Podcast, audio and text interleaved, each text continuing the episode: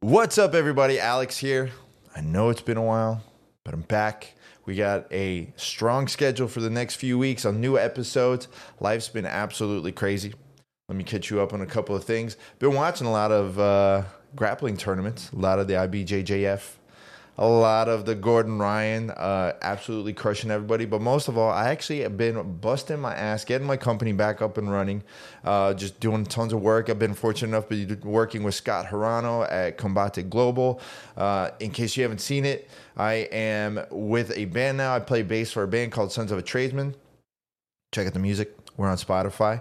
We're playing, uh, and uh, we're actually working on getting a tour together. So if you got any spots uh, up the East Coast of the United States that you think uh, you'd want to hear our band playing, hit me up. Let me know. We're down to go touring. Other than that, just been uh, going nonstop, man. I actually took a shot to the dome training about a month ago. Got really bad vertigo, so I've been having to kind of take care of that. Still got a little bit, but we're going back to training this week. Obviously, trying to lift and just overall, just nonstop, man. No sleeping. Just kind of keep on grinding. Life's been crazy, just like I'm sure it has for all of you. I hope everybody's doing great. Thank you to everyone who's been reaching out, asking what's going on with the podcast, when the next episode's coming on. Um, today's episode is actually someone that I've been wanting to get on the podcast for a while. Uh, I've known this guy for a couple of years. Uh, been fortunate enough to been around him uh, when he was still fighting for the UFC and uh, training to do a bunch of other fights. Um, this is Matt Van Buren, and this man is an OG to the fight game. If you guys don't know, he was part of the Ultimate Fighter season 19. He was on Team Frankie Edgar. Um, awesome dude uh, really smart guy, really down to earth kind of dude. But I want you guys to listen to this episode and really kind of take the time to dig in on some of the things that he has to say because not only are we talking about you know kind of pulling yourself out of a hole when you're depressed and trying to figure out what you want to do career wise uh, you know some of you might be fortunate enough that you never had to deal with that but it doesn't have to deal with just with career. You know maybe with your goals maybe with your jiu-jitsu maybe with your fighting whatever it is. I really really think that you guys are going to get a lot out of this episode. I sure did. Um, there's a lot of things that that Matt talked about that I definitely related to, and there's a lot of things that kind of I feel for me anyway, definitely sparked a little bit something um, on how we can all improve as individuals to really get after it and get what we want. So, with that being said, I hope you guys enjoy the episode. Check out Matt Van Buren. Make sure you follow all his social media. I'll put it out in the links below, and I'll catch you guys on the next episode.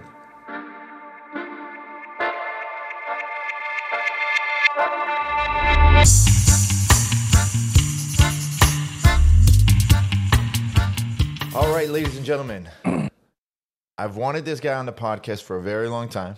I've known him for a few years now. Uh, probably uh, was it from the Jaco days, like since what 2016, where you were coming to train at Jaco Blackzilians. Might have been yeah, 16. Yeah, it's been a while. 16, 16, yeah. Matt Wow. Van Buren, aka Gutter. Are you still using Gutter? Hey, it, it just depends who you talk to, you know. but uh no. No, most, dude. of, the- most of the time, no. No, yeah, like it depends on on uh, how far the uh, the new clients ask about your your career, huh? Yeah, yeah. How you been, man? I've been doing well, man. Just uh same thing I've been doing, just grinding hard. It's just uh, a different field now, a different arena. Yeah, you're out in Texas now, right? Correct. Yeah, I moved out to uh Dallas about a year and a half ago. So like so right when kind of things started opening back up for from the pandemic, you decided to go to Texas.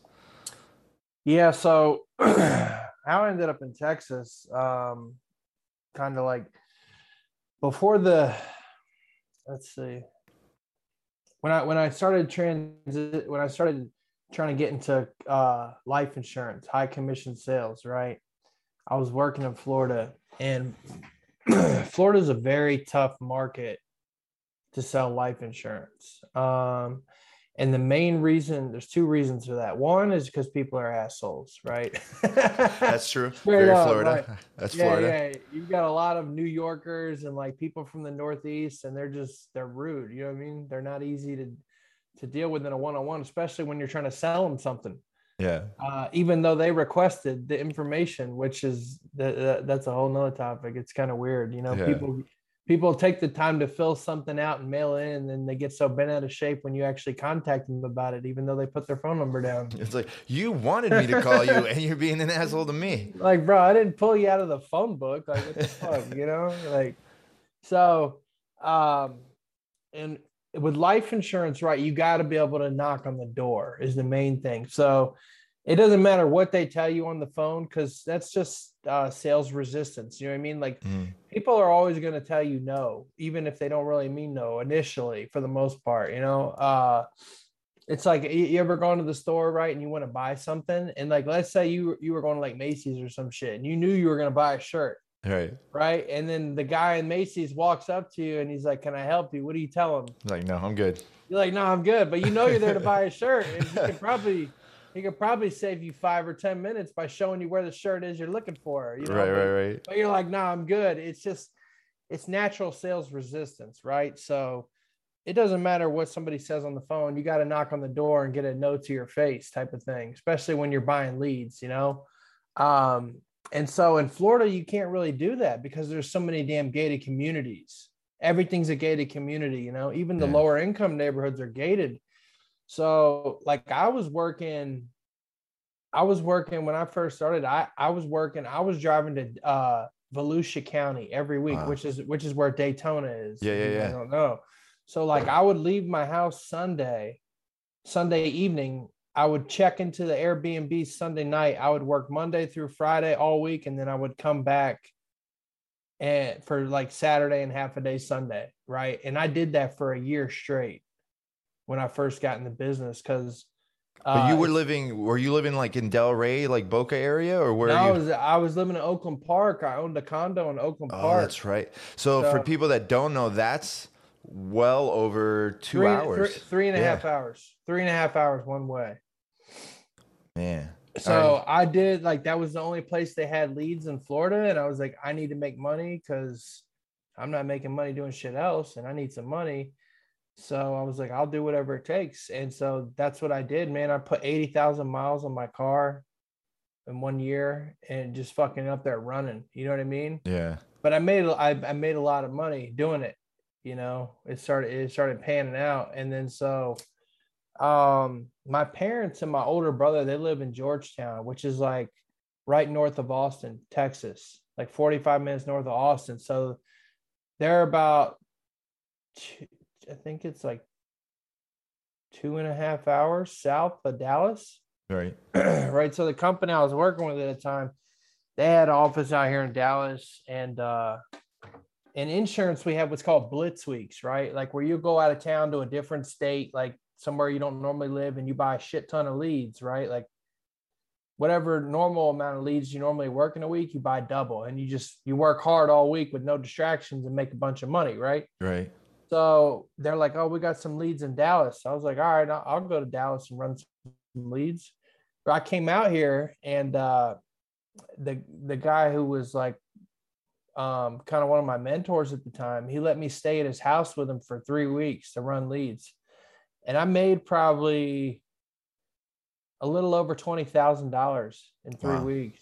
Yeah, and I was like, "Dallas, Texas is the shit." like this is where we're going. This yeah, I was like, this is where it's at. Like that southern hospitality, you know what I mean? It was just night night and day easier to sell out here compared to Florida because people are just so nice. You know what I mean? Yeah. They're just, they're just friendly people, and in comparison to most people in South Florida or Florida in general, Yeah. and so it, it was just much easier to transact business with them. And so once I came back from doing a, a three week bid in Dallas, I was like, I really don't have any reason to be in Florida um, now that I'm not fighting anymore. And I was like, my parents and my brother live in Texas. I haven't been, I haven't lived in the same state as my parents in shit like a decade, you know, since I've been running the fight thing hard. And um, so it's just kind of a no brainer. It's cheaper cost of living too, you know. So I sold my condo in Florida and and packed up, drove to Dallas, man, and uh and came out here and started going to work. That's cool, man. Oh, we're definitely gonna get more into that, like, because I definitely want to pick your brain and, and and like the little bit that I've known you, like I've seen such a huge transition just from you know from afar of like back from going to the gym every day and watching you grinding and then trying to make money to like what you're doing now because you're doing so good. So I definitely there's definitely gonna be some stuff that I want to pick your brain on that there, but as far as the selling part for the life insurance in Florida, is it because the people that are living here are already close to dying? It's a little too late to sell them life insurance. Oh no, it has nothing to do with it has nothing to do with that at all. It's just uh, I said the two biggest things are people are people are ruder, so they're Yeah. harder to they're harder to deal with. But the main thing with Florida is the gated the the high influx of gated communities, right? Right, makes sense because you're locked out. You're yeah, you're yeah, and, literally and there's locked this, out. there's like a security guard at every one. You know what I'm saying? So, like I've I would like come up with different like some of them I could sneak in. You know, I'd find ways. Sometimes I park my car. I think I jumped the fence one time, and like I fucking I was I'm getting to the door. Yeah, yeah, I paid thirty dollars for this lead. I'm getting to the door. You know what I mean? So you were literally going door to door. Yeah, yeah. Well, so people fill out these leads, right? Right. And um, they're cards about state regulated life insurance, and they fill it out. They put their name on it, their age, their address, Mhm. their phone number, and they mail it in. So they go through a lot of effort to to send them back. Um, I mean, I we call them first, right? Like I'll call them and, and book all the appointments that I can, get the low hanging fruit. But then pretty much anybody that tells you no or doesn't answer the phone, like I'm I'm I'm showing up at the house. You know what I mean? Right.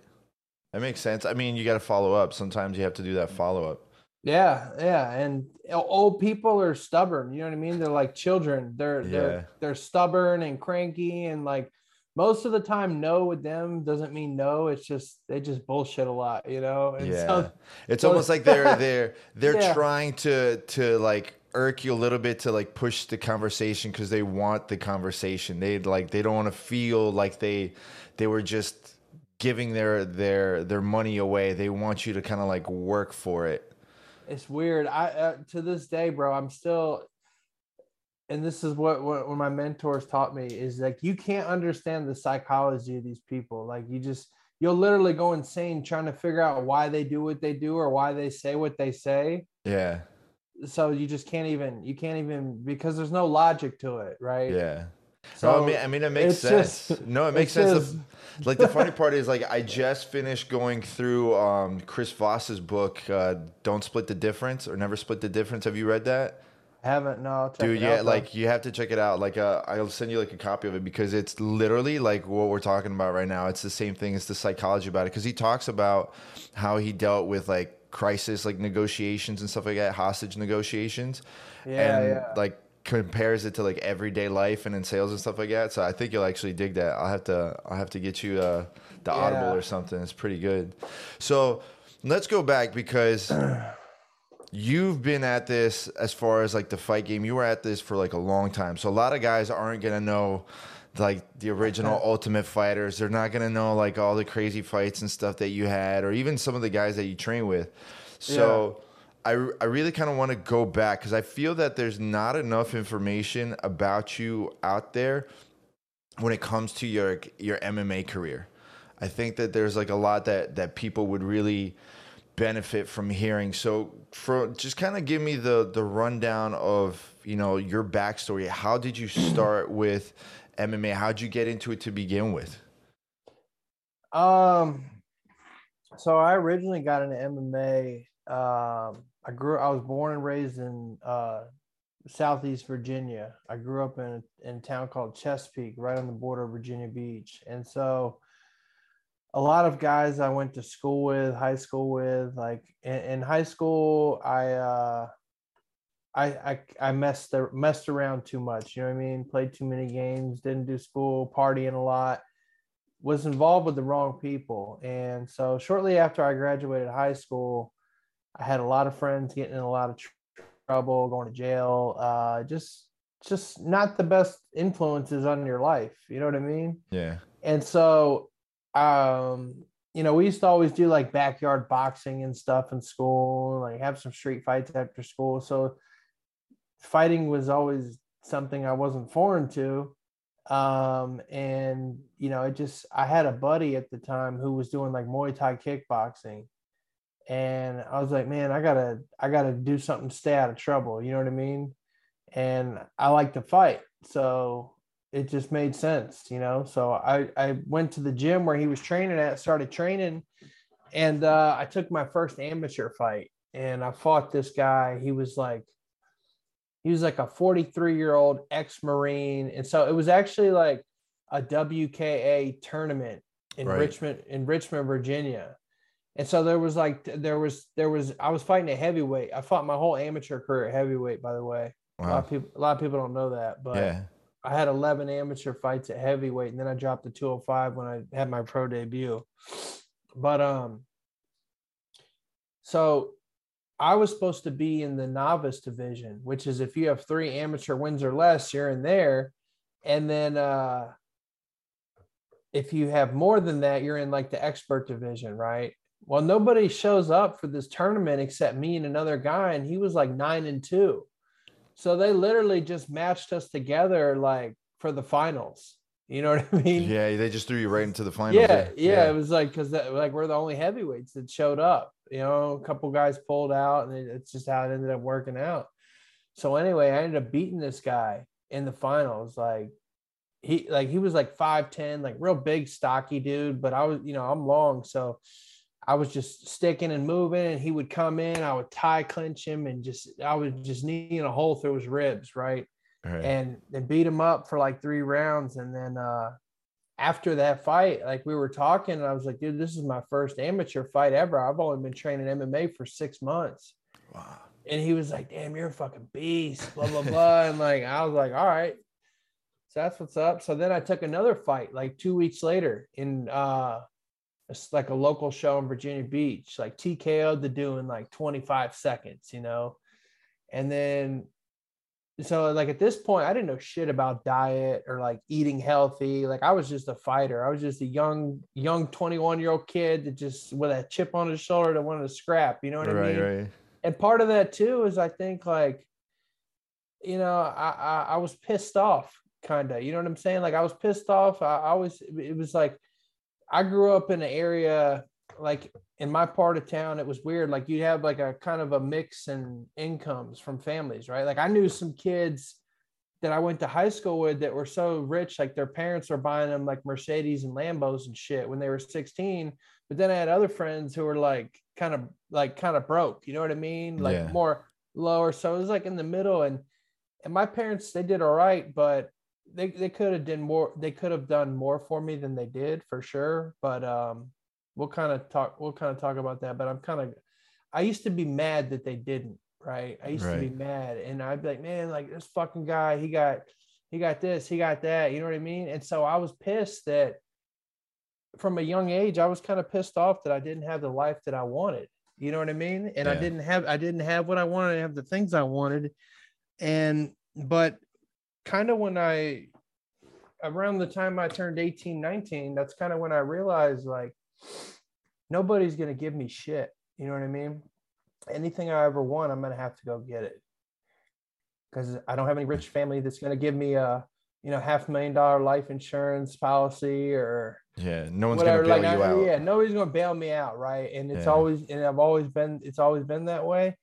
And so I knew if I wanted if I wanted an uh a better life than I had, I was gonna have to get it for myself, right? And I hated I hated working for people Yeah. because every boss, right? Every boss you ever Yeah. have is a dick and they act like they're better than you because they got some money or like they it's like they got the hand on you. You know what I'm saying? Yeah. Yeah. Yeah. and, and when you're a fighter that's hard man like you can't deal with that shit especially like as i got later on in life after i'd already been in the ufc and competed at a high level i realized real quick that i was unemployable after mm-hmm. I started like. I do not got take orders well. Yeah, i got fired from like four jobs bro in like two weeks like Oh, within two three days yeah i was just getting fired like every job i took i was getting fired from and i was like man this shit ain't working. Just gotta like find somebody- something else. Yeah, like somebody say something. I'm like, man, fuck you. Who the fuck are you talking to, bro? Like, I can't say a single word because I'm the exact same way. I had to learn those lessons too. yeah. So wait, so you you were only training six months before you had your first fight? six months, bro. And a lot of people don't realize um, I wasn't really an athlete in high school either, which which considering how talented I became as a fighter in a short amount of time with my background, it's it's a shame that I didn't have my shit together more in high school because I think I really could have been a top five or top ten guy had I have done that and like had had the wrestling background and went to college because I, I think for Yeah. sure if I would have wrestled in high school I would have got a college scholarship or something but it was funny because it was kind of one of those things I was 20 years old and I remember I told everybody I was going to fight in the UFC one day like I just made a decision I was like this is what I'm going to do Mm. and I was like, I'm gonna fight in the UFC. And I was 20 years old. My mom thought I was crazy. All my friends thought I was crazy. They're like, dude, you smoked cigarettes for two years in high school. Like, you're not an athlete. Like, you didn't do this. You didn't have a wrestling back. Like, everybody had all the reasons why I couldn't do what I wanted to do. Right Yeah. but I didn't listen to nobody. I was like, fuck that. I'm gonna fight in the UFC watch one day, right? And eight years after I said that to everybody, I was in the finals of the toughest tournament in sports, the Ultimate Yeah. Fighter. So And you were part of like one of the the teams of one of the best fighters like of all time. I mean, you were you were on Team Edgar. yeah, yeah. So it's like and you were going up against like BJ Penn's team, so it's like it's not like it was like a like scrap like just scrap peep like out there. Like you were going up against like serious athletes. Right. Yeah. I mean, So let me ask you though, was there a specific event so that happened that made you flip that switch of like I need to cut this BS out. I need to get focused on something or get, to keep me away from the streets. yeah, it's um it was I, it was just a decision man is really all i could say it was a mindset thing but it was a decision i was i had up to that point i had been a loser most of my life what i had considered a loser Mm. And I was tired of being a fucking loser. I was like, I'm not going to be a loser anymore. I'm a fucking winner, and I'm going to be a winner. And and I was like, I'm the fucking man. And every day I woke up, I told myself I was a man, and I'm a fucking winner. And that's the mentality I've kept ever since. And I just, uh, I just, I, I mean, I don't know what to say other than I made a decision and I went to work. That's it. It's just, it's just a mindset thing. You know what I mean? Most people, what I've learned I've been around elite performers and um, you know athletics and fighting the majority of my adult life. You know, been in a lot of different world champion teams, and it's the same thing I'm learning in the business world. You know what I mean? With elite performers, it all it all just boils down to like a mindset and a discipline. You know, but Mm. what I've learned through fighting and through entrepreneurship and business and sales is most most people will quit too early right? It doesn't matter what it is. It doesn't matter if it's fighting. It doesn't matter if it's high commission sales especially people that go from like an employee job to try to go into high commission sales they quit too early before they get over that learning curve. You know what i'm saying? Like yeah, yeah. maybe they have a couple bad weeks and then they get scared and like i gotta get a job right? So they fucking throw everything away and they then they get scared and they run back to their job. And me i just luckily for me i guess i didn't really have a choice um because i was like i was not good at this bro like, I, like I, I tell you so this is how committed i was like when i when i finally left the first company I was with, they went to a different company, and the guy actually taught me how to really sell and make money. Um, like really trained me how to sell like properly, Mm. which I didn't have first. I sold. I had a truck at the time, and I sold it for six grand to buy leads. Wow. Right. And this is how quickly my life changed once I actually put the work in and figured out and got a good mentor. So this was January, January 2020. Right. I sold my truck in like November of 2019 to buy leads. Right. So I spent like six grand on leads and I was getting my head chopped off, bro. I was like, I would call him every day, like cussing, like man, these fucking leads suck, blah, blah, blah. And like, he's like, dude, it's not the leads, it's you. And I'm like, it's not me. And he's like, dude, you're not a fighter anymore. Like, these are old people. Like, you can't be like, like you got to relax. You know what I mean? Right, like, right. I, was, I was like, fuck these people, man. They're bullshit. Like, I was getting pissed, you know? And, uh, but I had a really good mentor, man, and he helped me a lot. And he, and like me and him were kind of one the same in a lot of ways. And, um, so I remember like one like it was January and I like I had go I had burned through like five grand worth of leads and I wasn't making any money. And I was Mm. like, I was like, dude, I like this is it. I said, if this doesn't, if I don't make any money this week, I gotta go get a job.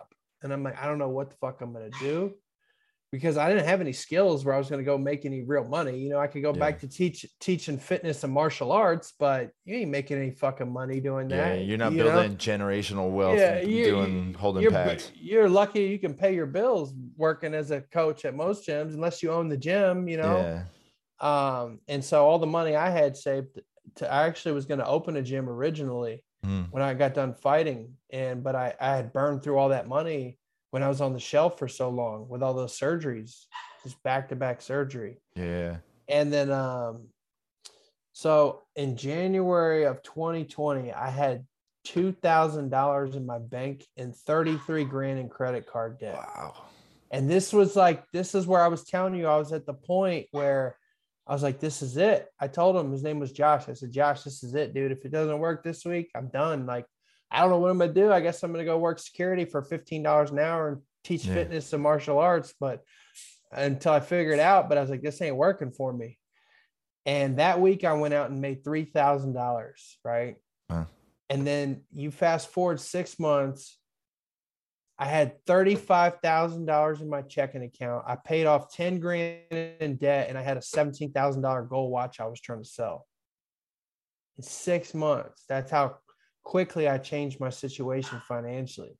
But I fucking went to work like seventy Yeah. hours, like like six six days a week, twelve hour days, just working. So wait, I so mean? was that the watch like something that you like owned just from like your your fight winnings, or is it like something like you set up like, oh, this is what I'm gonna start doing? Because so for those of you that uh, don't know, you actually have a luxury like watch selling business also.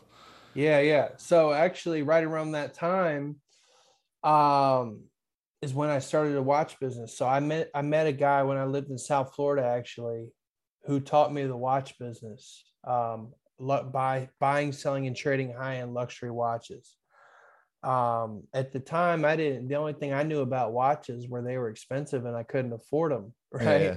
but like he started teaching me and i was like even if i could afford them i wouldn't buy them it's fucking dumb who's going to spend 15 20 grand on a watch right Yeah.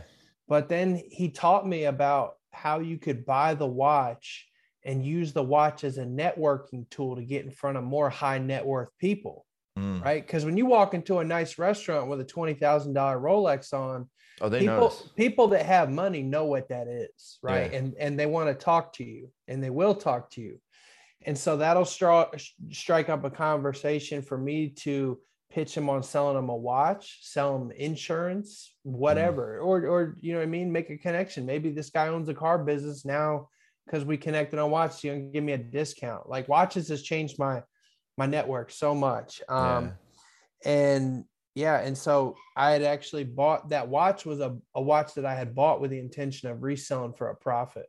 So that was like one of the first watches i bought that i tried to flip and make money and then um yeah you know i just started putting all the capital that i was making from my insurance business into luxury watches and then i started buying selling and trading the luxury watches to make more money on the side yeah. and it, and it started as like a little side hustle and now it's actually growing into a decent little business so now i'm just fucking uh, 10 Oh, dude, times dude, busier than i was I you love know it. I, mean? I, I sit there and like follow it all the time because I love watches. I've always wanted to collect watches, but obviously I don't have the capital for it. Like this, this is like the most expensive watch that I have, and it's the Seiko, and I got it because it just looks like the Rolex Pepsi watch. I'm like, but I love it. You know what I mean? But like that's Yeah. the thing. Like people don't realize just how crazy like the watch game like really is like the It's kind of watches that are out there but it's funny because i love it like when i when i follow like your instagram on it and i see you post i was like damn that's like my favorite watch that's like my go watch like that submariner the blue submariner with the gold oh man i'm like oh yeah the, the stain the stainless with the gold, the two yeah, yeah, yeah, dude. Like that's like I'm. I remember just this was 2000 like eight going to New York, going down to Chinatown just so I could get the bootleg Rolex just so I could be like, I got a Rolex, and then just walking down the street on Las Olas in Fort Lauderdale and just literally having it fall apart on my wrist. Like, no, it's like this was twenty bucks, man. I want that watch. I don't uh, care how fake it is. So funny. it's funny, dude. But like, it's so awesome that you, I mean, for all intensive purposes, you willed your way through everything. Because you you were on the on the verge of quitting. You were on the verge of quitting saying like screw this i have to go back to work for somebody else. Yeah i was. And and i think i i, I thank josh for that because if it wasn't for him i probably would have quit the insurance business.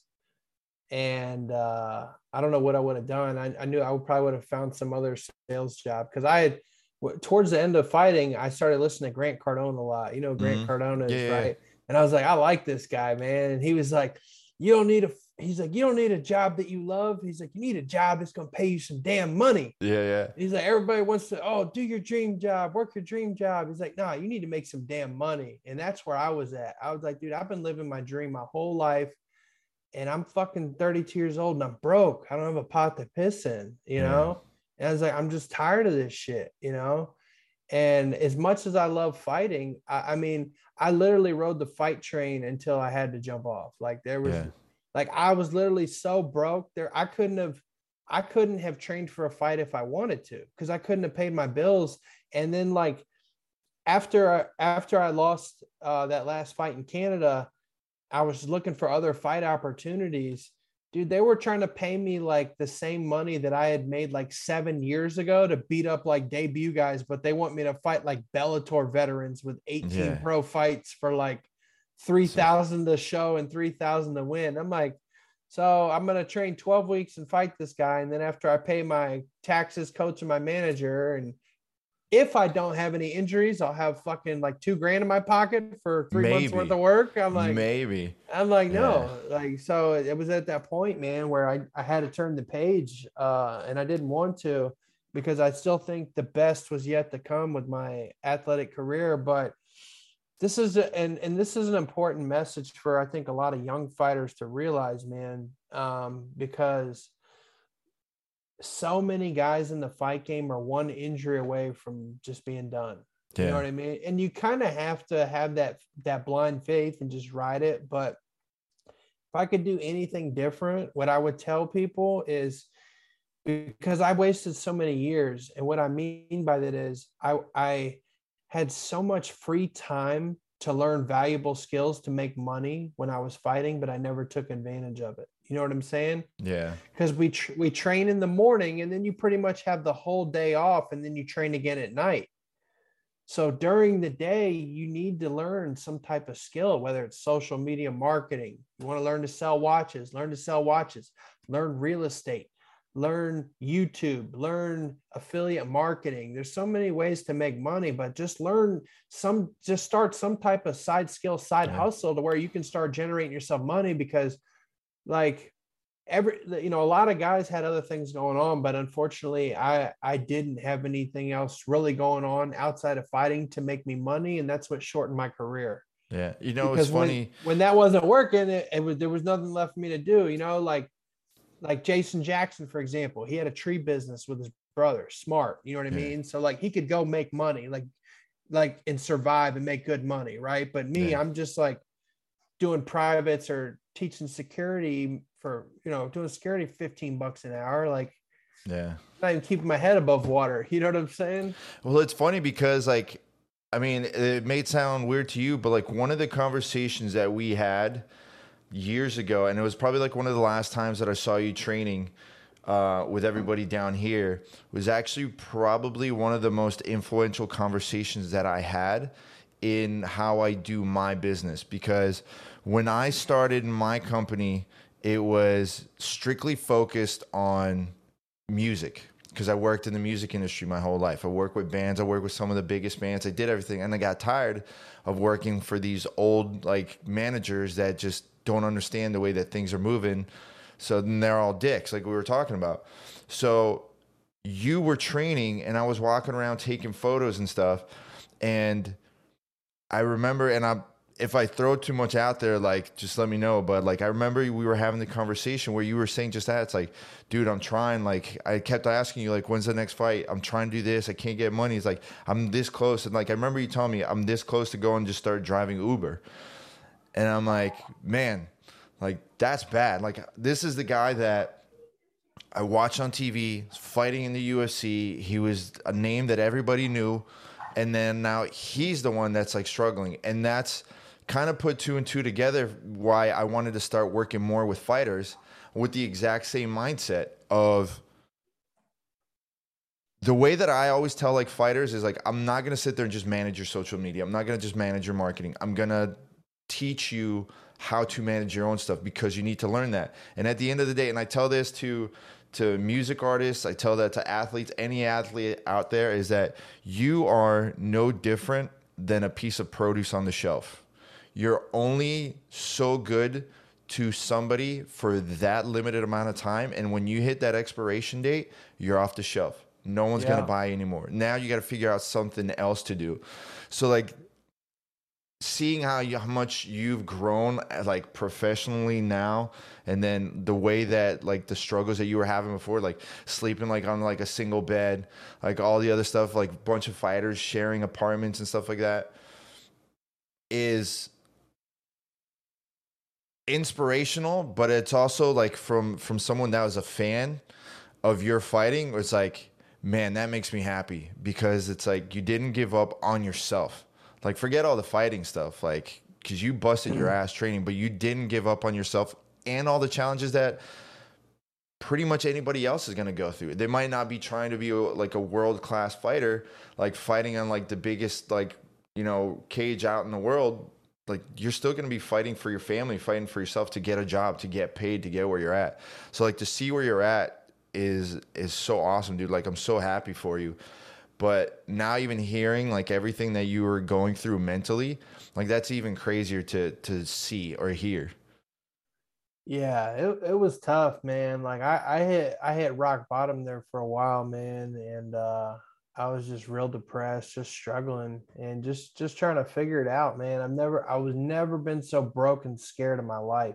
Mm. You know what I mean? And like I even asked my parents for money, which I, I you know, I got a I can have a big ego, right? So it's hard for me to ask yeah. people for money. And like I even asked my parents for money and I knew they weren't going to give it to me, but I didn't have a choice but to ask, even though I didn't want to ask. And I asked, and of course they didn't give it to me. But yeah, so uh, it was tough, man. But it, it just, it's just, yeah. I mean, we're all fighters in one way or another, right? And it just, it just boils down to the only reason that I got where I got is just because I didn't quit. You know what I mean? And like I said, what I've seen is most people they just quit too early with with anything, whether it's you know fighting, uh, opportunity, any anything. It's just people they want overnight success, right? We, it, uh, I had a mentor. He calls it the microwave generation, right? Calls us the microwave generation. He's like, yeah. y'all want it. Y'all want everything to happen right now. You want you want to put a frozen meal in and be done in two minutes. You yeah. know what I mean? Like it doesn't work like that. It's going to take a couple hours. You know. So you went from 2K in debt, or I'm sorry, 2K in your bank, 33 in debt and it was that one sale that kind of just flipped it for you like oh wait it does work like i can do this well i just it was like the last week you know and yeah. uh, you call it the god call it god the universe whatever man i was just praying i was like dude just help me like i'm struggling and i went out that week and i made three grand in my pocket. Never made that much money in a week in my life, aside from a couple big fight paydays, but never from a job. You know what I mean? Yeah. And then I, it just, I don't know if something just clicked or like I finally got the learning curve down. I finally got my words right, saying what I needed to say, overcoming objections, and mm. and I just, I just started running from there, man. And I made over a hundred grand that year. Uh, wow. and, and the next, the next year, I made quite a bit more than a hundred grand. And uh, yeah, and then now, so now I actually have a what's really cool how this is like like a like an awesome moment for me where I'm like, man, this is awesome. So I, I started recruiting and mentoring and training some agents too, right? So I had this guy um, that fought on the last fight that I had up in Canada. I actually had this young young fighter who met me up there. You know, we mm. hung out and stuff, and we always stayed in touch. And so he's he lives in Kentucky, and he works at a Ford plant. He worked at a Ford plant, right? He made like twenty six dollars an hour, and they worked this kid like a fucking slave, man. He worked yeah. six six seven days a week, bro, like 70, 80 hours a week so he was working six, seven days a week, every week, 80 hours a week. And he was only taking home like $3,200 a month. Huh.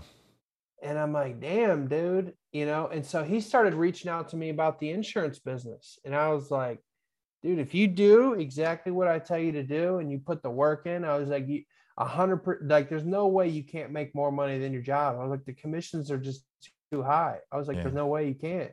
If you put the same work ethic into your job that you do this the same amount of time every week until you get going, I was like, you will win. And he did exactly what I told him. And I had that guy. It took him a couple months. He almost quit too. He was yeah. about to jump off the ledge, but he's a stubborn fighter and he was just tired of being broke and he was tired of working for the man. He was tired of not writing his own checks, writing his own schedule. And he's just, he just refused to quit and he got his ass kicked for for months, but he kept at it, man, and he kept going, he kept going, and now I've I've got that kid to the point where he's made his best week so far. He made three and a half thousand dollars in his pocket in one week. Wow, and that's more than he used to make in, in a, month. month. working eighty hours. Yeah, and and he made three and a half grand in one week working about thirty five hours that week. Wow. Good yeah, for him. Man. And so so that's awesome for me to now like for it to come full, full circle, kind of like the martial arts, like from a coaching side, right? Like I can help change this guy's life now. You know what I'm saying? Yeah. So I changed this guy's life. I took him from a blue collar work environment. He just got tired of working for the man, tired of not calling, tired of not making any real money. He wanted more out of life. And I showed him how he can make more money. And, and he took it and he ran with it, man. And he changed his life. And uh, awesome. yeah. And so it, it, that was like that was like the first guy that I trained to make money. And it was just awesome for me to, I was probably happier for him than he was for himself. Yeah. I was just like, dude, you did it, bro. Like I was just so pumped for him, you know?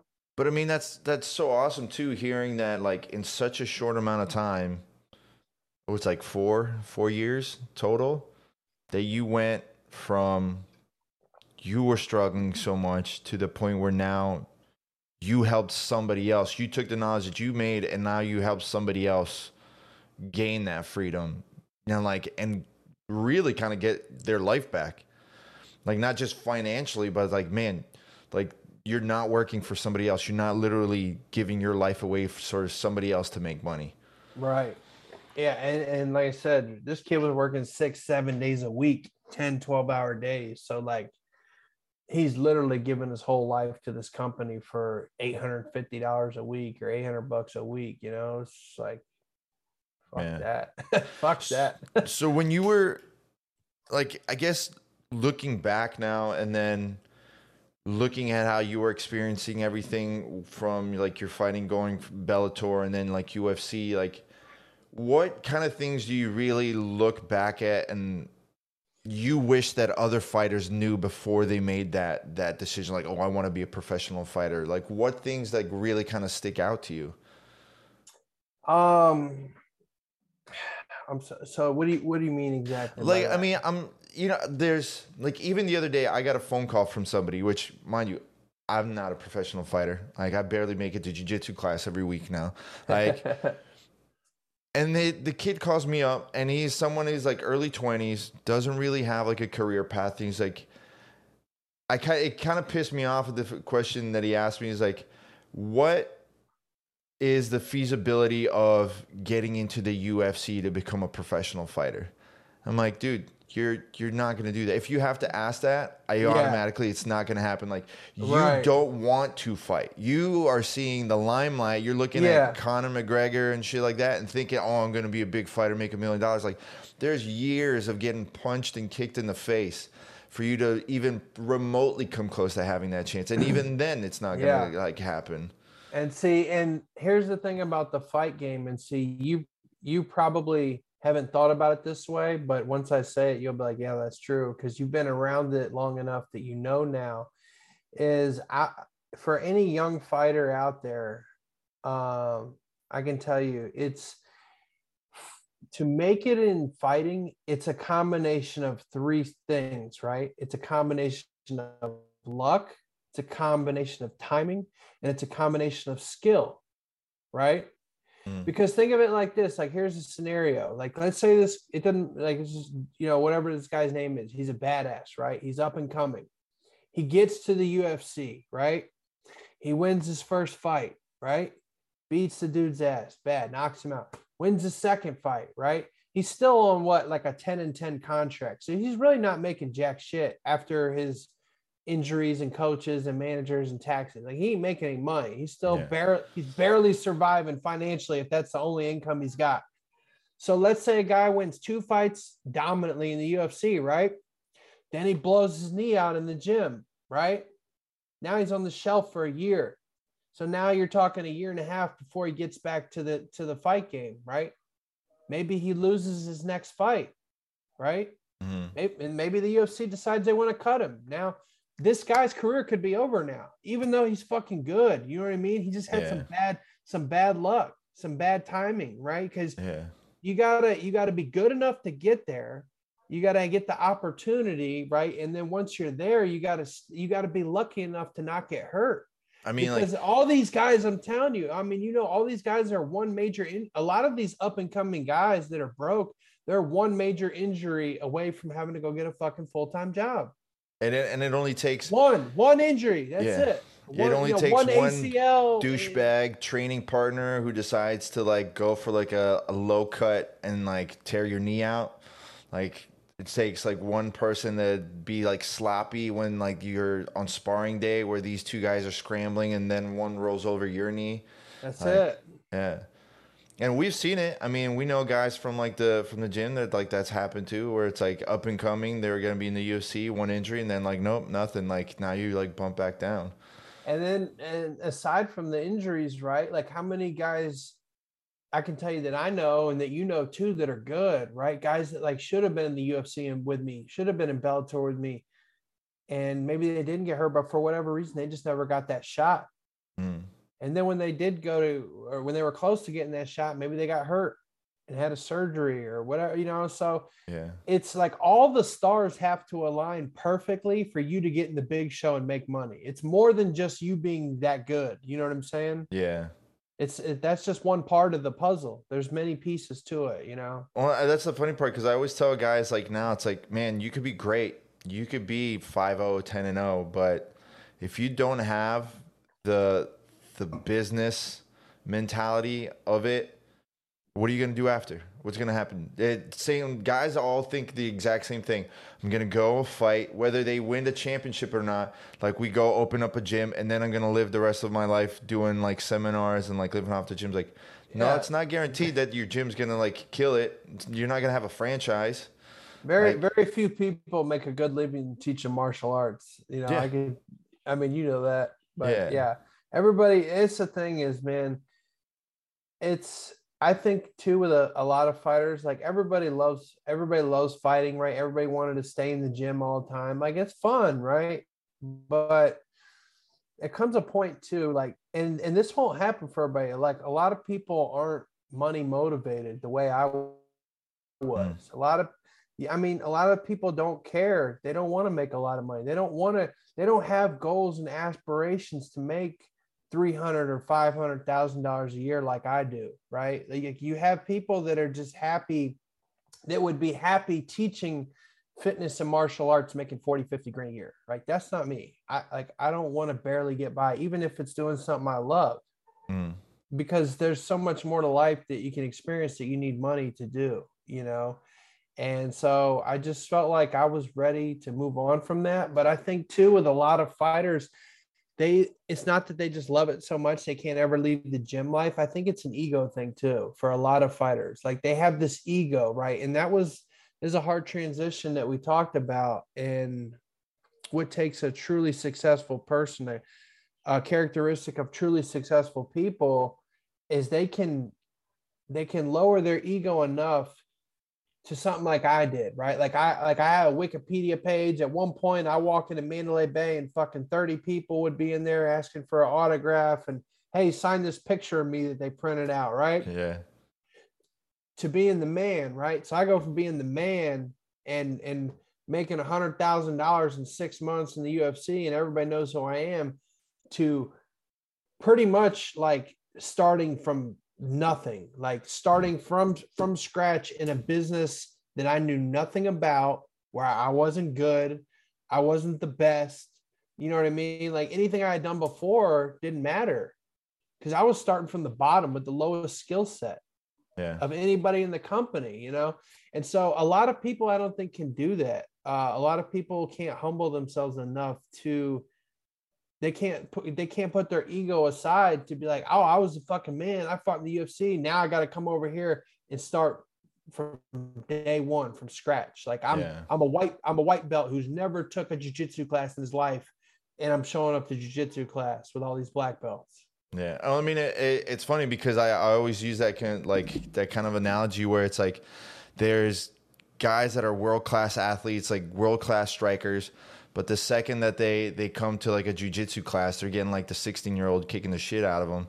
So like you end up having a fighter's like, I'm not going back to that jujitsu class. Like, right? It's like, well, don't get mad then in the fight. Like when it's like your turn to like do some grappling, like you're nowhere because you weren't willing to take that ego hit for another six months, eight months, a year, whatever, to at least get some grappling in.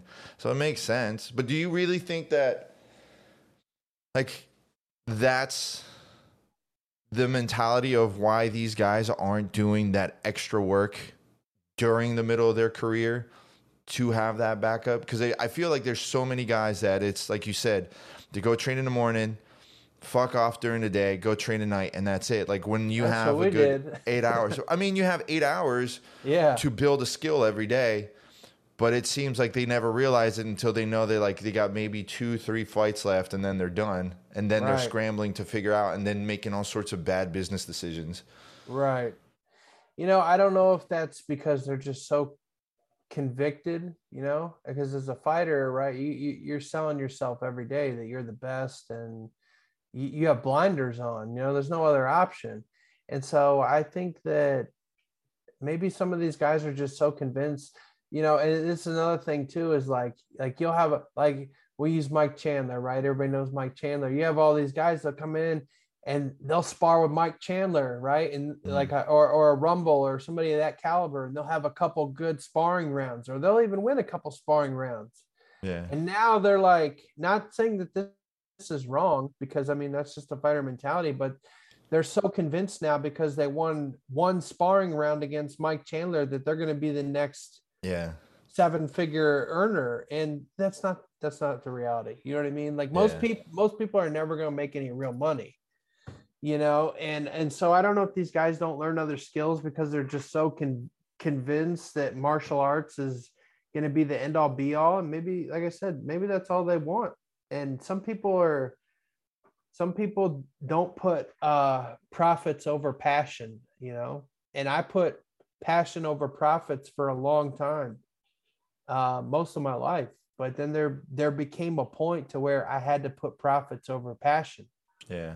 And that now that I've seen the gains of those profits, honestly, bro, like I could, and I miss training. I love training, and I I want to go back to do jujitsu and start working on my black belt, you know. But then, like when I think about signing up for a gym and taking jujitsu at night, I'm like, man, I can't. Like I could be making money right now. Yeah. Like I could be making a couple more phone calls. I could be online looking for another watch. I could be right. trying to sell this watch I got. I could be booking appointments for tomorrow to run insurance. You know. Yeah. So now I'm just like, I just I don't know. It just I kind of flipped the switch the other way. I'm like a workaholic now. I'm just a I'm I'm addicted to the grind and right. and chasing money, I guess. So wait, so what jujitsu belt are you now? I've well, I've been a two stripe blue belt since 2009. You fucking sandbagger. Yeah, You yeah. sandbagging like bullshit. I, yeah, I, I got uh, well. I stopped training in the gi like, right, like shortly after that because uh, you know we didn't.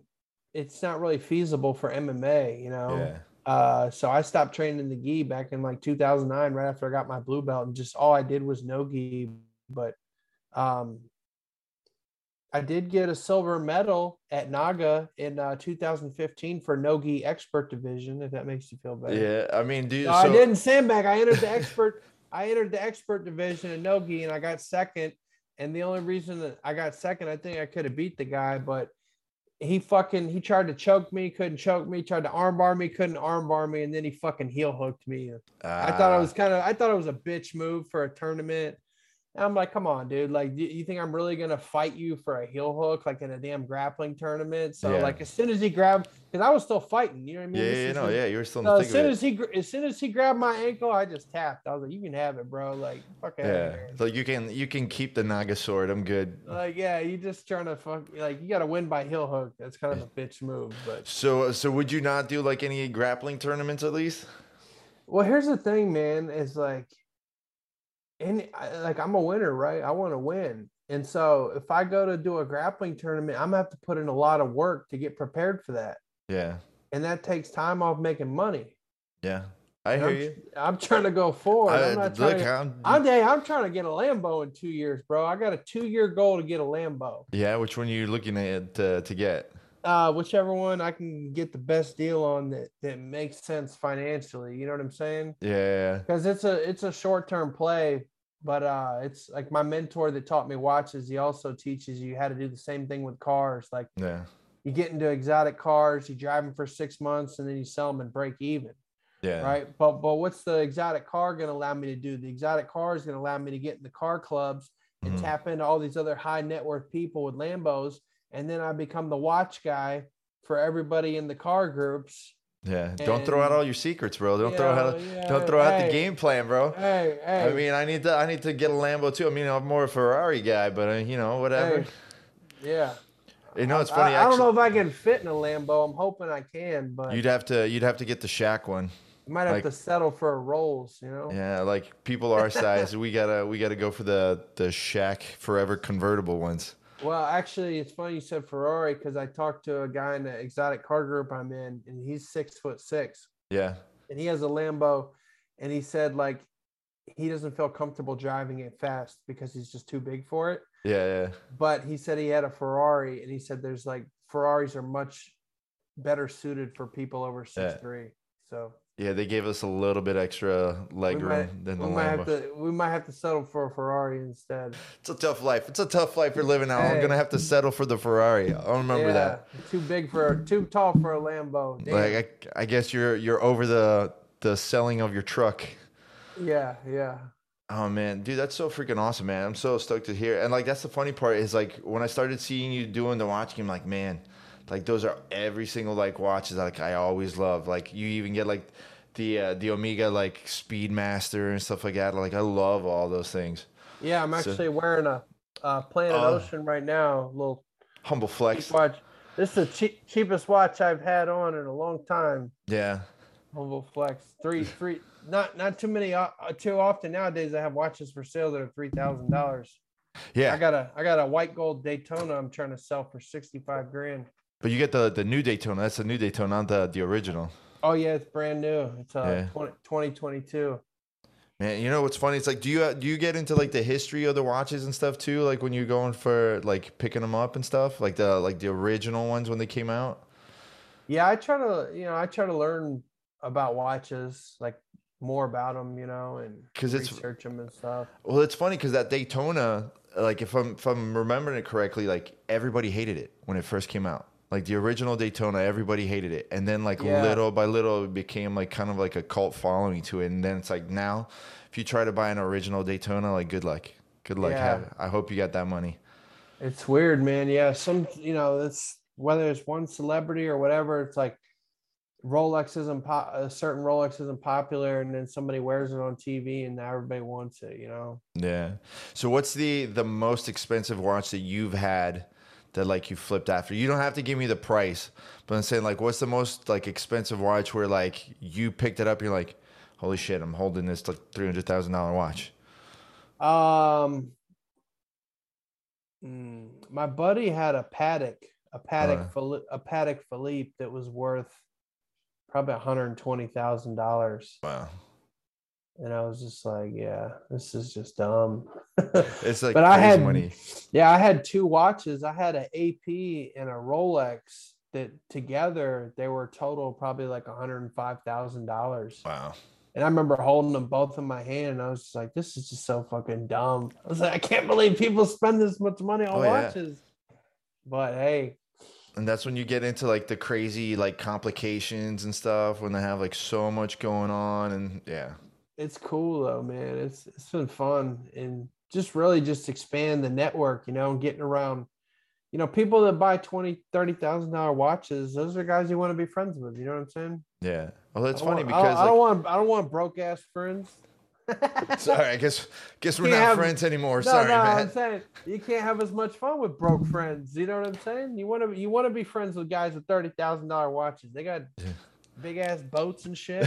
and they so invite, if they invite you to their birthday party, it's gonna be a lot of fun for sure. so so uh, is there a, a boat plan for you too then? I don't know, man. We'll see. I'm just trying to. I'm trying to. Uh, right now, I have a. My goal is to get 800 Medicare apps. Um, wow. That's my focus because uh, I'm in business with some guys, and you know, once once I get 800 Medicare apps on the books, which will Mhm. take take me probably another year and a half, I'll be able to sell that whole book of business for over a million and a half dollars. Wow. Dude, that's so awesome. So I'm I'm literally working six days a week, just putting my head down with with that's my only goal and focus right now is getting my 800.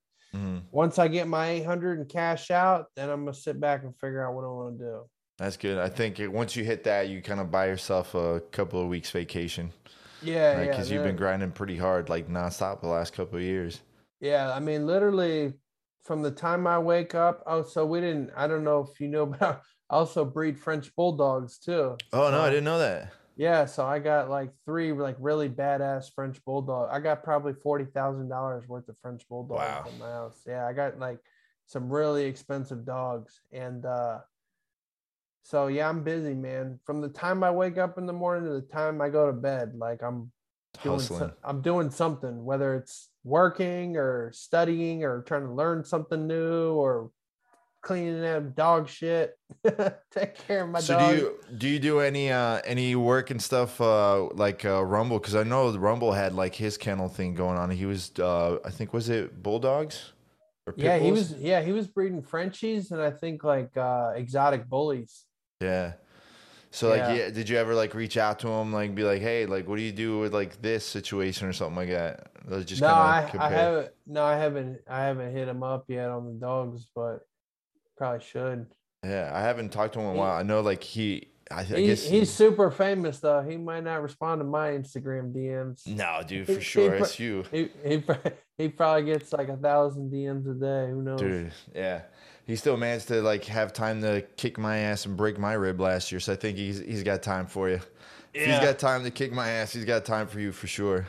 yeah man Do you get do you get um any of the guys that like you train with like hitting you up like now that they like see how well you're doing and kind of like try to ask you for more advice or like to kind of get in Nah. the lead? No, not really, because like I said, from what my experience with most fighters, it's um they're they're gonna ride that they're gonna they're gonna ride that ship until it sinks. You know what I'm saying? Like yeah, they're yeah, like the like the Titanic is sinking and you know it's going down and they're fucking they they got a deadbolt. They're chained to the fucking rail and they're ready to sink with that motherfucker, you know? yeah. and I was the same way. But uh, you know, they're they're riding a sinking ship until it sinks, and then I think they're gonna look for something else. So if like the UFC hits you up, say, hey, we want to do some like some nostalgia like exhibition fight, you wouldn't do it? They'd have to pay me enough money for it to be worth it. Like, how much would be enough money to be like, let's bring back back Matt Van Buren for one fight? At least a hundred grand.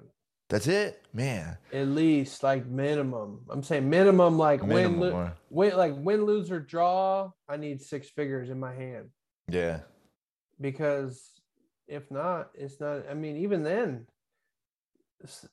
that's still. I mean, not really a lot of money all considered. Because then, what if if I get that payday and then I get hurt or whatever, and then I'm on the shelf for a year, and then I got to pay for medical bills and rehab and all this yeah. shit. You still have know? to go pay back all the same old bills. yeah, Manager, like- coach, yeah, anybody like- else that came out to fly out with you for the fight. Yeah, it's kind of yeah, crazy. It is, man. Do you still follow like the all the fights and everything? Do you still watch? I don't watch every fight, but I do like you know some of the bigger ones and the fights that interest me. I still watch them, but I, I don't have time to watch fights every single weekend. though. I mean, I was more of a, I was always a fan of the sport, but I was also more of a fighter than a fan. You know, so Mm. I like watching fights, but like I said, uh, like I'm not gonna sit and just watch fights for four hours on a Saturday. I'm like. You get antsy. I could be working on my businesses. You know what I mean? I got I hear Uncle G talking in the background. So, uh, so in a in a business mindset, um, because you know, I definitely feel that there's a lot of people, whether it's in MMA or even in jujitsu, especially jujitsu. Jujitsu hurts a lot. People really kind of screw themselves over business wise, like in jujitsu, and they wonder why like jujitsu people don't make any money. What do you recommend for people to really kind of be the steps? Like you said, you have a mentor, and I've heard it like a long time, and like a, you one of the best keys to success is get a mentor. Like, you have to, yeah. And like how do you approach someone though? Like, how do you sit there and say like, I wouldn't come up and just be like blatantly to you like, hey Matt, would you become like my mentor and teach me like everything that you've learned like the the last few years and the last ten years of like your whole career? Like, how does someone approach someone else to be that mentor? Well, in the insurance business, they're incentivized monetarily, right? Because uh, it's the insurance business works like a pyramid scheme, right? So you're up, you have you have uplines above you, right? And their commission level is higher than yours. So, like, let's say you're at 110% commission. Well, the guy above you may be at 120 or 130. So, everything you sell, he's going to make 10 or 20% off, right? Mm-hmm. So, it's in his best interest to mentor you and coach you to make you better so you make more sales because you're going to make more money. You're going to make him more money. So that that sense of it's kind of easy, but like from the watch, from the watch, uh, like the watch business, like this guy that I learned from actually has a course on it. You know, he, Oh, yeah. te- he like so he he's selling the education, right?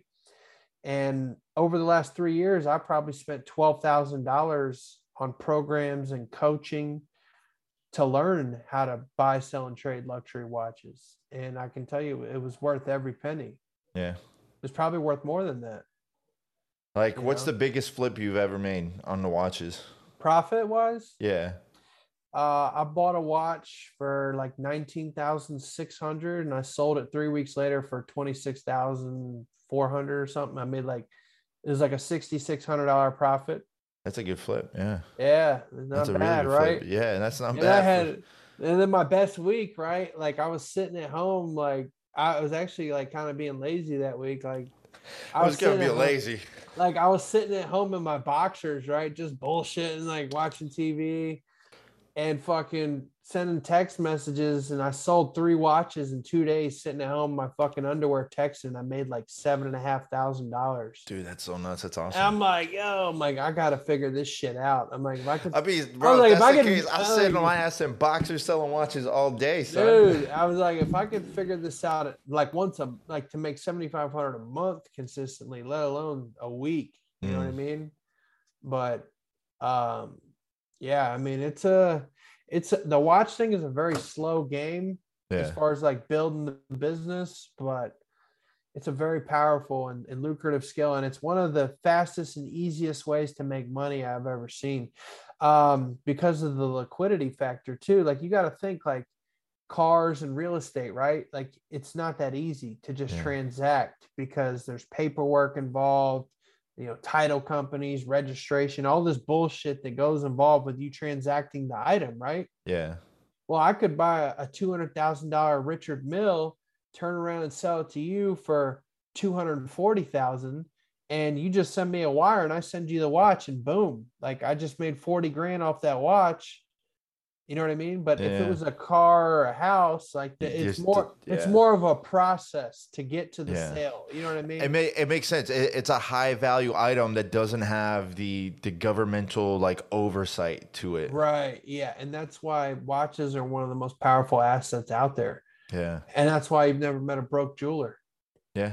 That's true. Yeah. I, didn't, I never thought about it that way. That's true. No, dude, that's that's awesome. Yeah, it's like it's funny because like I think one of those like clips that's like viral is the the guy that took uh, the Rolex that he had from like uh, from I guess like Vietnam or something like that. Have you ever seen it where the dude takes it to uh, to that um, the hell's it called that antique roadshow? The dude takes it to Oh. that antique roadshow and he's like he has like the whole spread. He has the Yeah, receipt yeah. from he purchased, the original box, everything, and he's like thinking like, oh, I paid two thousand dollars out of like the the military commissary, and then it's like, yeah. I was like, no, this watch is like a million dollars. Like, oh shit, like. yeah, it was faded. Yeah, yeah. So like, it's it's funny. Like, I mean, I I love it for for the the the artwork of it, but looking at it like business wise, that's just absolutely crazy. Especially you start getting into like the Richard Milles and all that stuff. Oh yeah. Like dude, I had a buddy, he bought a Richard Mille for $180,000 Mhm. and he's and he sold it a year later for $360,000 when the Yeah. market moved up. I mean, it's crazy like Well, uh, was it? Um, I want to say like a month ago, Charles Leclerc. I want to say it was Charles Leclerc, Formula One driver, had his Richard Mille stolen. Oh shit. Didn't even bat an eye because they give it to them. That's the part. So if you look up, so like because Formula One is sponsored by Richard Mille at the beginning of the season, everybody got this like million dollar watch. I didn't know that. Yeah, Wow. yeah, his gets stolen, and then it's like, oh, whatever. He's like, I'll get another one. Like, damn. All right, we just have it like that, dude. Yeah, it's like I think personally, I don't think that watch is that that good looking, but it's I don't just either. funny. Yeah, but whatever, man. Somebody just came off with that watch. I, Hey. they walk, like he did not care. So then. You got your goal. You got a you got a house now too. You went from from struggling. Now you got a like a house built and everything. Like yeah, I had I had a I had a 500 credit score and a lot of debt, and then uh, about two years later, I bought a brand new house. Got my credit score up over 700 now, debt free aside from my house, and uh, yeah, just moving to a brand new house, man. So Dude, man, I couldn't I couldn't Uh, be like any happier. Cheers to you, bud. cheers, man. Appreciate it. Yeah, it was, it was a long road to get here. Uh, and just it's just work, man. But Same you say thing. like it's a long road. I mean, granted, like outside of the the the struggling of getting the fights and then like you made decision like at what point did you hit where you're like I mean, you talked about it where like you made the money and everything, but like when that hits you where you're like, man, I think I'm done fighting. Like how was that for you mentally? It was hard, bro. It was hard. Like what were you, like what was going through your mind? I mean, it was just like, what am I gonna do? I don't know, because this is like, it's all I, it's all I've known, and I loved it so much, man. You know what I mean? And Mm. It was just hard to accept the fact that the ride was over. You know what I'm saying? Like it was over. I was gonna have to go get a real job now. I didn't have a choice. I had Yeah. to go find a way to make money. I was so freaking broke. I was about to either file bankruptcy or I was gonna sell my condo and take the 20 grand in equity out that I had and pay off some of my debt and go back to renting an apartment or something. You know what I mean? Like, I don't Yeah. know. Like I was, I was gonna have to do something. And um I'm Yeah. sorry. I You took I like I mean you fun. took the real big leap of faith, like when you said you you sold a truck to get the six thousand dollars worth of leads. Like, I mean, Right. that, that was that was a huge leap of faith in like that you had to take. But yeah, I didn't have it. I mean, what was the other option? Yeah. You know, like this guy that's, you know, telling me like, hey, you got to do what it takes to make it win. Like this like I made this dude show me his bank account because the guy that I was working for before, I thought like they acted like they were making a bunch of money. I found out they really weren't. Mm. But this guy, I was like, dude, you you like you're telling me you're this fucking elite insurance sales guy. I was like, show me your bank account. Let me see the money. Let me see that the guy I know is trying to get me to come work with him is is the is the real deal. Yeah. And he he's like, he's like, I'll show you. He's like, hold on. And he pulled up his bank account, bro. This dude had like two hundred thirty thousand dollars in his checking account, and like he showed me like seventeen thousand dollars in deposits within like a week span, all from different insurance companies, all commission, all his name right there.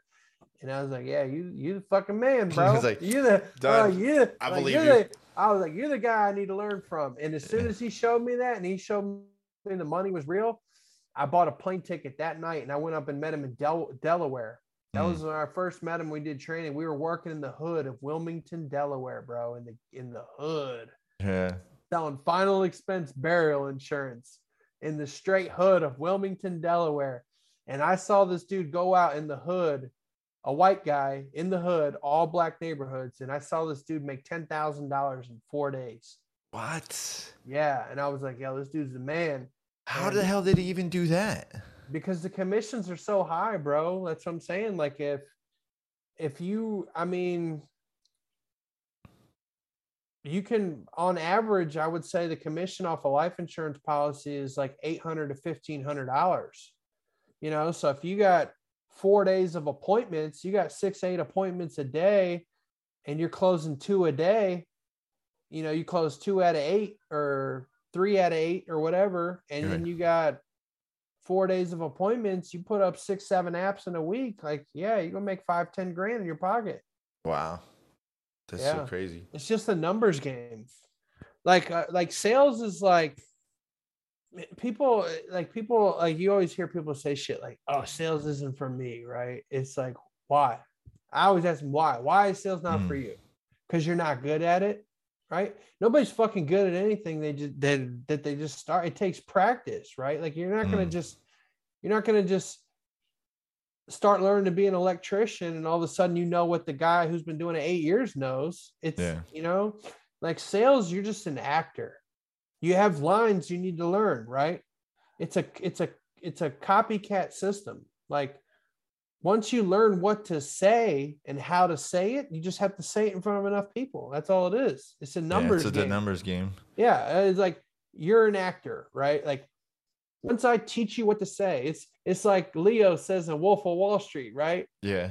It's like this is all you gotta do, bro. All you have to do is speak the words that I have taught you, and I will show you how to make more money than any CEO in America. Yeah. And that's true. That's all it is. Like it's we all say the same shit. I mean, but there is an individual thing to it, right? Like yeah. You, have gotta have the charisma like- charisma the likability trust so there's different things you can do to work on your your personality and and becoming a better salesperson and and being a better uh you know persuasion and things like that but for the most part man it's just it's just activity you know Yeah. once you learn what to say you're just an actor you have lines like okay well this guy made more money than you this week because he sat down with 20 people this week and said that and you only sat down with 10 Yeah. So on like on average, let's say like you get 50 people, how do that how many of those 50 people actually buy in? I would say like on average, like with life insurance, you're closing maybe two out of ten. Wow. That's not bad. 20% is pretty fucking solid. Yeah, yeah, like twenty percent of your leads, right? So, Yeah. le- like let's say you get fifty leads for a week, you're probably going to close twenty percent of those, not your appointments, but just the leads in general. Mhm. If you work them hard enough, you know, and so And then you, you, also to you have to fail. You have to basically fail eighty percent of the time to make a six figure income. Yeah. That's I mean, some people can't handle that. Some people are really thin skinned enough where they can't handle Right, the constant rejection. And that's what I tell every every new person I've ever trained. I say the only thing standing between you and making the money you want is you getting in your feelings about somebody telling you no. Wow. That's deep. That's, That's actually it. a lot deeper like than, than you think. Like the only thing separating you and the money you want to make is your feelings. That's it. It's all, it's all, yeah. It's just your feelings. You get in your feelings about somebody telling you no. Yeah. That's it. Because it's any any sales thing is a numbers game, right? Like even if you work leads, like if you got an insurance license and you go stand out in front of Walmart in the parking lot and you pitch a hundred people walking into Walmart life insurance, right? If you pitch enough of them, one of them's going to buy. Yeah. You could probably make a thousand dollars a day just standing in front of Walmart if you talk to enough strangers, if you're willing to do that, Yeah. right? But most people aren't willing to do what it takes to be successful. Yeah. I was willing to do what it takes. All I needed, all I needed to do was meet somebody that was winning and show me how to win. Right. So I found a guy who was making a shit ton of money selling insurance. And I said, I want to make a shit ton of money selling insurance. How do you do this? Show me how to do it. And I fucking did everything he said to do. And I took notes and I worked hard and I asked questions and I was a student. You know, I was Dude. coach, I was coachable. That's the that was the difference. I'm coachable, Yeah. you know? So knowing what you know now, if you could go back to beginning Matt Van Buren with the fight game, would you still go through all of that in the fight game, or would you have gone like just straight into like the sales? No, of course I would have done the fight thing. Like you wouldn't pass that Yeah, up? no, of course not. Because life's about experience, man. You can always make money, right? Mm, And shit, I mean, I don't know. It's hard to say, but honestly, I didn't think I was going to be as good at the business world as I was. I don't know, but uh, I don't regret the fight thing at all. I'm, I'm fighting is what fighting is what built the background and the discipline for me to be a successful business owner and entrepreneur. You know what I mean? yeah. it's just taking the that that can't lose can't quit attitude and applying it to business right so no matter how many times i fail right like the difference is i just failed more times than most people were willing to right like I, Mm. like i said i almost quit insurance because i was failing. And most people would have quit before me and they would have went back to their job especially if they came from see the- i just didn't have anything to go back to. That was the thing that kept me hanging on longer right? Like i did i was like what am i going to do? Like i'm not like some of these guys who had a w2 job where they were making 70 80 grand a year. They were making good money and then they're trying this and then it's not working out. Like well fuck i'm going back to my job making 80 grand a year with benefits and vacation Yeah. The safety. I didn't net. have I didn't have a safety net. I was like, this is it. I got to make this work. And so I think, and plus I'm just too stubborn too, you know, like I, I, I Yeah. started getting stubborn and then honestly, I started getting pissed again. I was like motivated anger in the right direction. Right. I was like, I started getting mad that I felt like I wasn't good enough to Mm. make it in life insurance. Cause they're like, they told me 92% of life insurance agents fail in the first two years. Are you going to be the 92% or the 8%? And I'm like, I'm the fucking 8%. I'm the 1%. I'm going to be number one in this bitch, you know? Yeah. And I was just, I just honestly was refusing to accept that I wasn't good enough to make the money these guys made, you know, because I followed them in the house. I shadowed them, you know, I was a fly on the wall. I, I sat with these guys when they run appointments and I watched them go through the whole presentation, sell, and I would just sit there and be like, there's no way this guy's better than me. I can be that good. I just got to keep working. And that was my, you know, I was, I just got to keep working a little harder.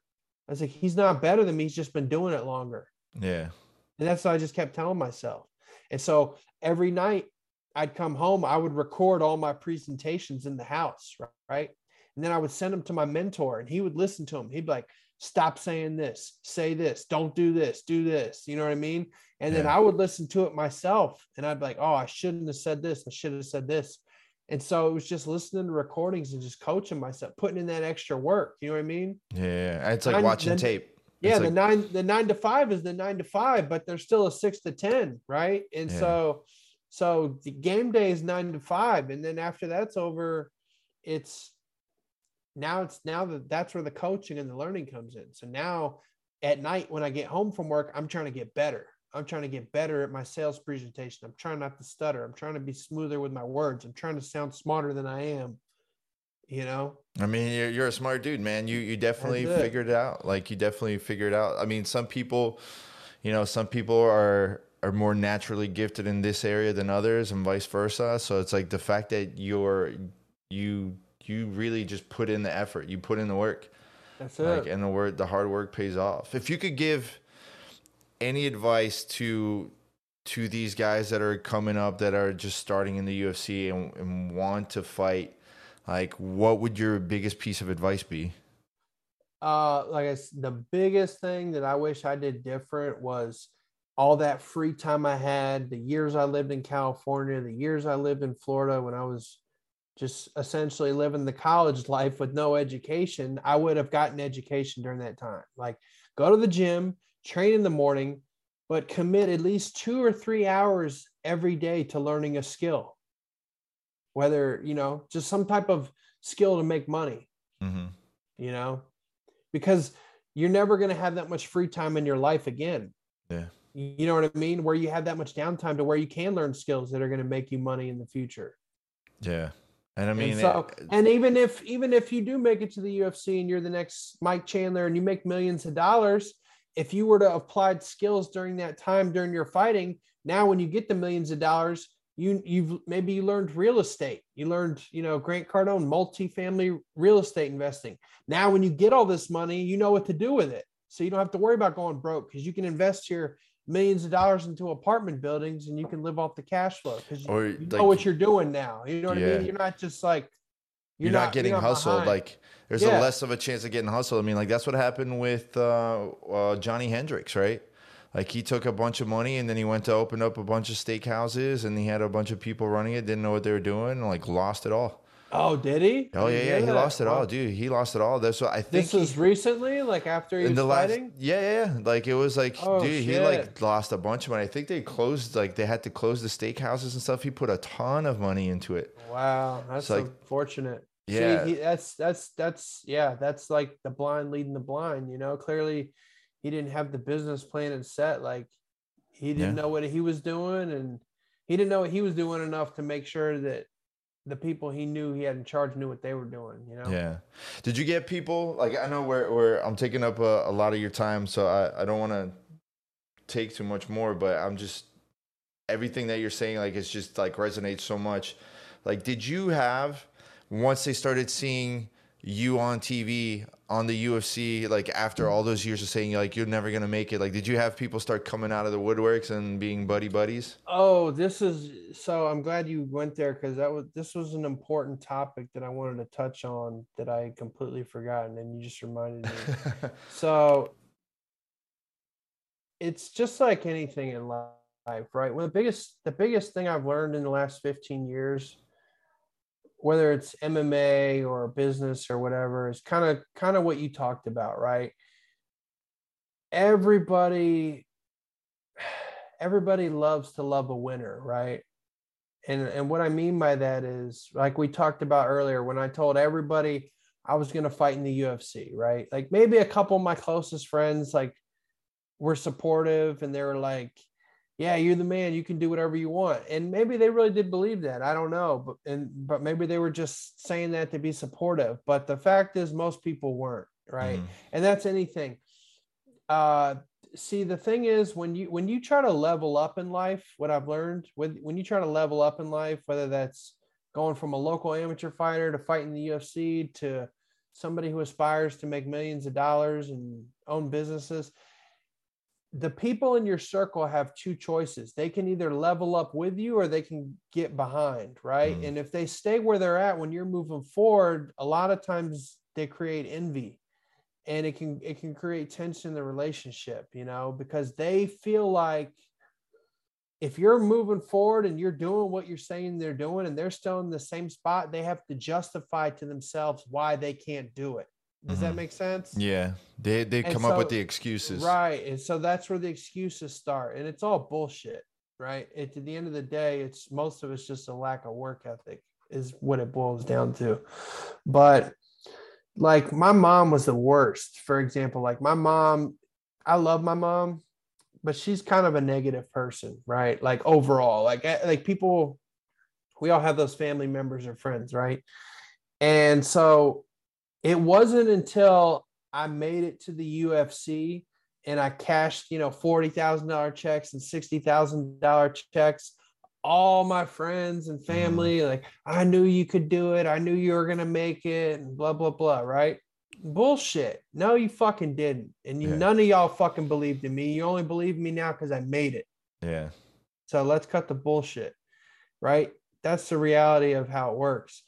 But sure as shit, what where were those people when I got cut from the UFC, when I got hurt, when I lost all that money I made, when I started going through the surgeries, when I was broke, when I was struggling, when I was fucking depressed and I can't get healthy enough to get back in the gym? What do you think they were saying then? Yeah. It's like, oh, I knew it. Oh, oh, oh, you, he's- oh, you should. man, I- I, knew Yeah. you should have. I knew you should have went to college. You should have got a job. You should have did this. You should have did that. So people love to love you when they're winning, and they love to tell you they told you so when you're losing, right? Yeah. And so the biggest thing I can tell people is like whatever you want to do in life, whether it's fighting or business or whatever, whatever you want to chase, like don't fucking listen to anybody that doesn't support you. Like if you have in your mind and your heart you want to do something, then you fucking do it and you don't listen to what your brother says, what your friend says, your mom says, like because most people I have I, I'm not gonna put him out there because I'm not whatever. I'm not going to just drop the name, but I had a Yeah. he's a very famous coach, and I had a coach one time, uh, and he told me something, and he said, Matt, he said the reality is. 97% of the people on this planet are losers and only 3% are winners. Now, some people might think that's a harsh statement, and maybe it is, but the reality is it's true because it, it doesn't matter if you're talking about athletics or business. 97% of people are losers, right? Mm. Because they they will come up with an excuse or a reason as to why they can't win. And if anything, I, I hope my story motivates people to let them know that that's completely bullshit because I wasn't an athlete in school, right? I did, I fucking ashamed to admit it. I fucking smoked cigarettes in high school for two years, right? I didn't go to fucking college. I don't know anything about business. Like, but what I what I do know how to do is I know how to go to fucking work Mhm. and I know how to ask questions and I know how to pick up a book and read it and I know how to watch YouTube and I know how to find information right? And I and I was broke. I didn't have a business loan. I didn't have a rich dad to to help me out. Like I I literally went from nothing to making over six figures a year all on my own busting my ass. Yeah. and so the reality is, is most people with anything in life just have reasons and excuses why they can't accomplish it. And people close to them will always support them when they're winning and always turn on them when they start losing. Does that make sense? Yeah. I'm sure you've seen that, Yeah. right? Like it's in my family, that was just the biggest thing with the fight career, man. It was everybody loved to talk shit. And then when I made it on the Ultimate Fighter and I had some money and, and then I was the man, everybody I knew Yeah. you could do it. I knew you could do it, right? It's like, oh, my I- son's this, my son's in the UFC. Yeah, like, yeah. yeah. Yeah. And then then you get hurt and you get cut, you lose some money, you start going down. Oh, I knew.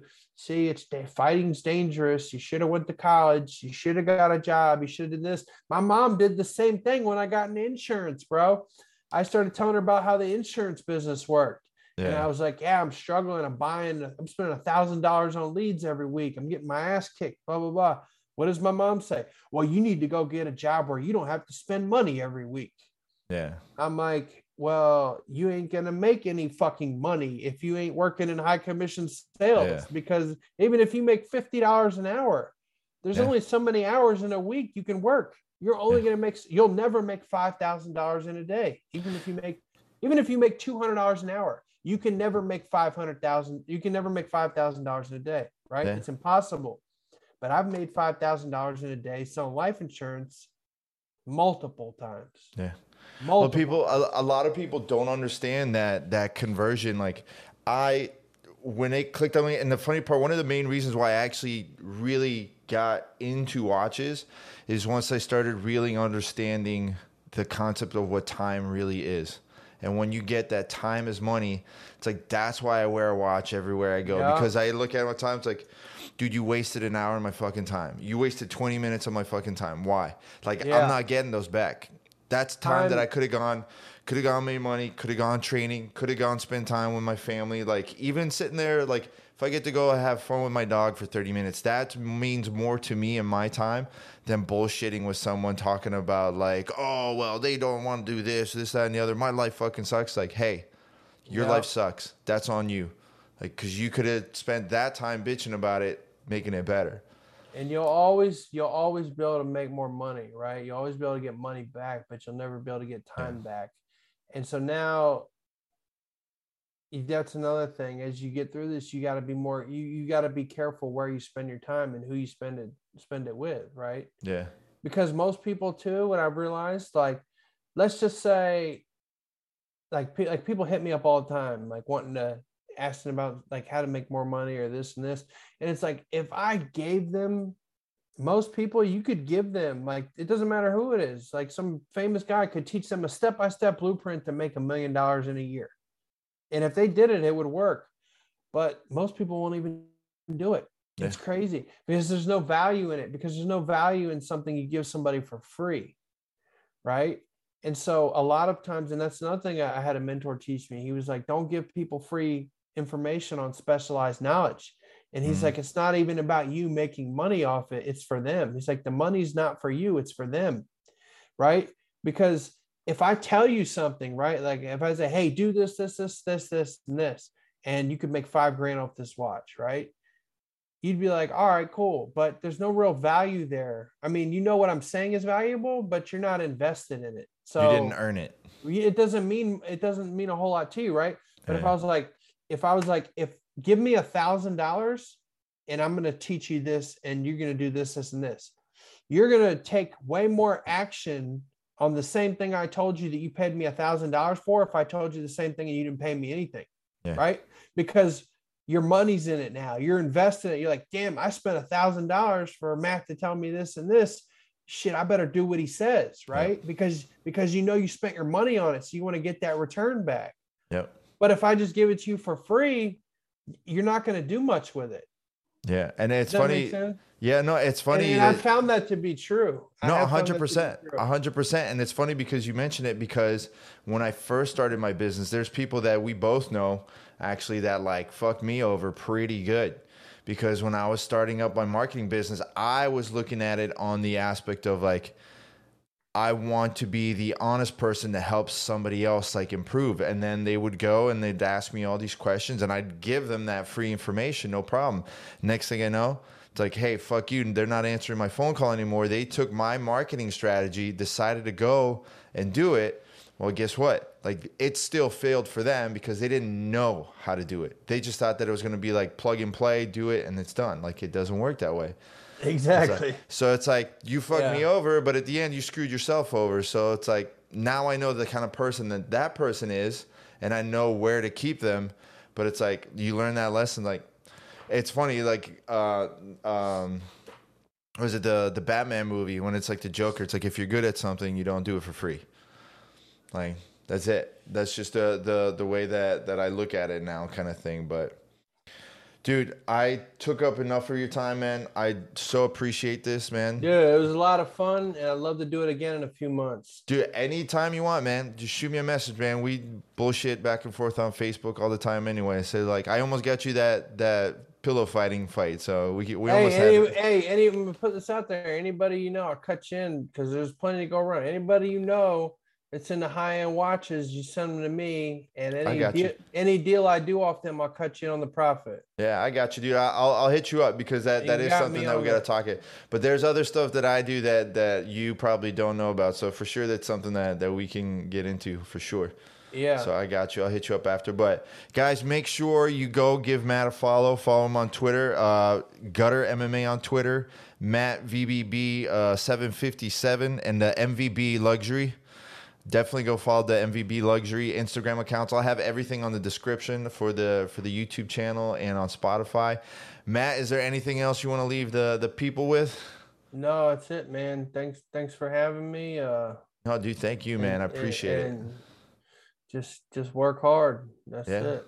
dude no like i said like there the conversation that we had today like resonated pretty pretty heavy with me like on a lot of stuff and i'm sure there's there's gonna be questions afterwards like fuck i should have asked him this too But dude, we thank you so ag- much. We'll do it again, man, for sure. Anytime, dude. Anytime. I'm sure now, like a couple of uh, our mutual friends now are gonna see you like on uh, on camera. They're gonna like try and light you up now. You see, we'll get a DMs. Matt, dude, thank you so much, man. Have a great rest of the Sunday. Go get that get that paper, dude, and I'll uh, I'll catch up with you later on, man. Thanks, buddy. Take care. Take care, man. Well, guys, I hope you enjoyed that episode. Big thank you to Matt Van Buren for taking the time out of his busy schedule, making all that money, selling them watches, selling that insurance to uh, to sit down with me on a Sunday afternoon, man, and kind of really open up. Um, I honestly feel that Matt has not gotten the credit at, that he deserves, not only as a fighter, but obviously as a businessman. I think it's something that that in the future uh, we should definitely see more from him as far as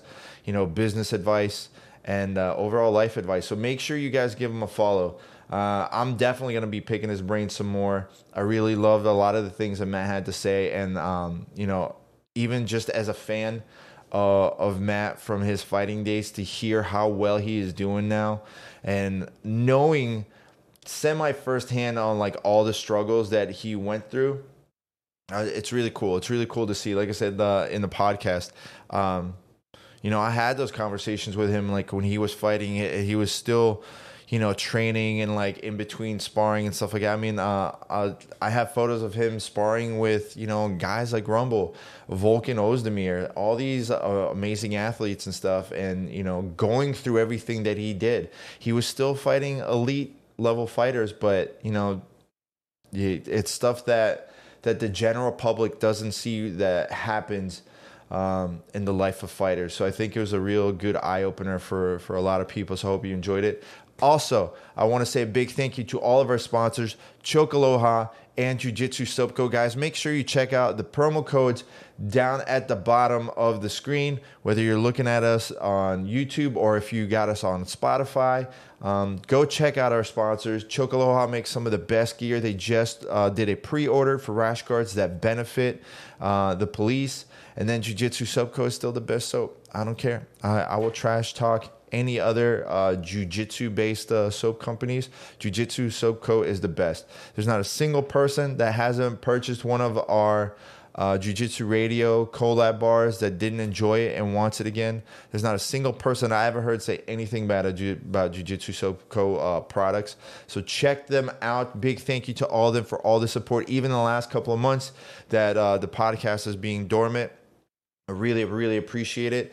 Also, don't forget to check out my Twitch channel. We stream a couple of times a week. We do all sorts of different games, variety games. We'll watch some YouTube videos. We'll watch some uh, some fight videos, all sorts of stuff. It's a great community. Join the Discord channel for everything from video games to movies to memes to whatever. Check them all out. And with that being said, please if you really enjoyed the podcast, hit the subscribe button, hit the little notification bell. It's a click for you, but it's big support for for us to get you guys more content. I do have plans for for a lot more stuff coming out, and we're back on the road with this thing. And don't forget to check out my band, Sons of a Tradesman. We got the album up on Spotify, iTunes, everywhere. I hope you enjoy it, and I'll catch you guys later.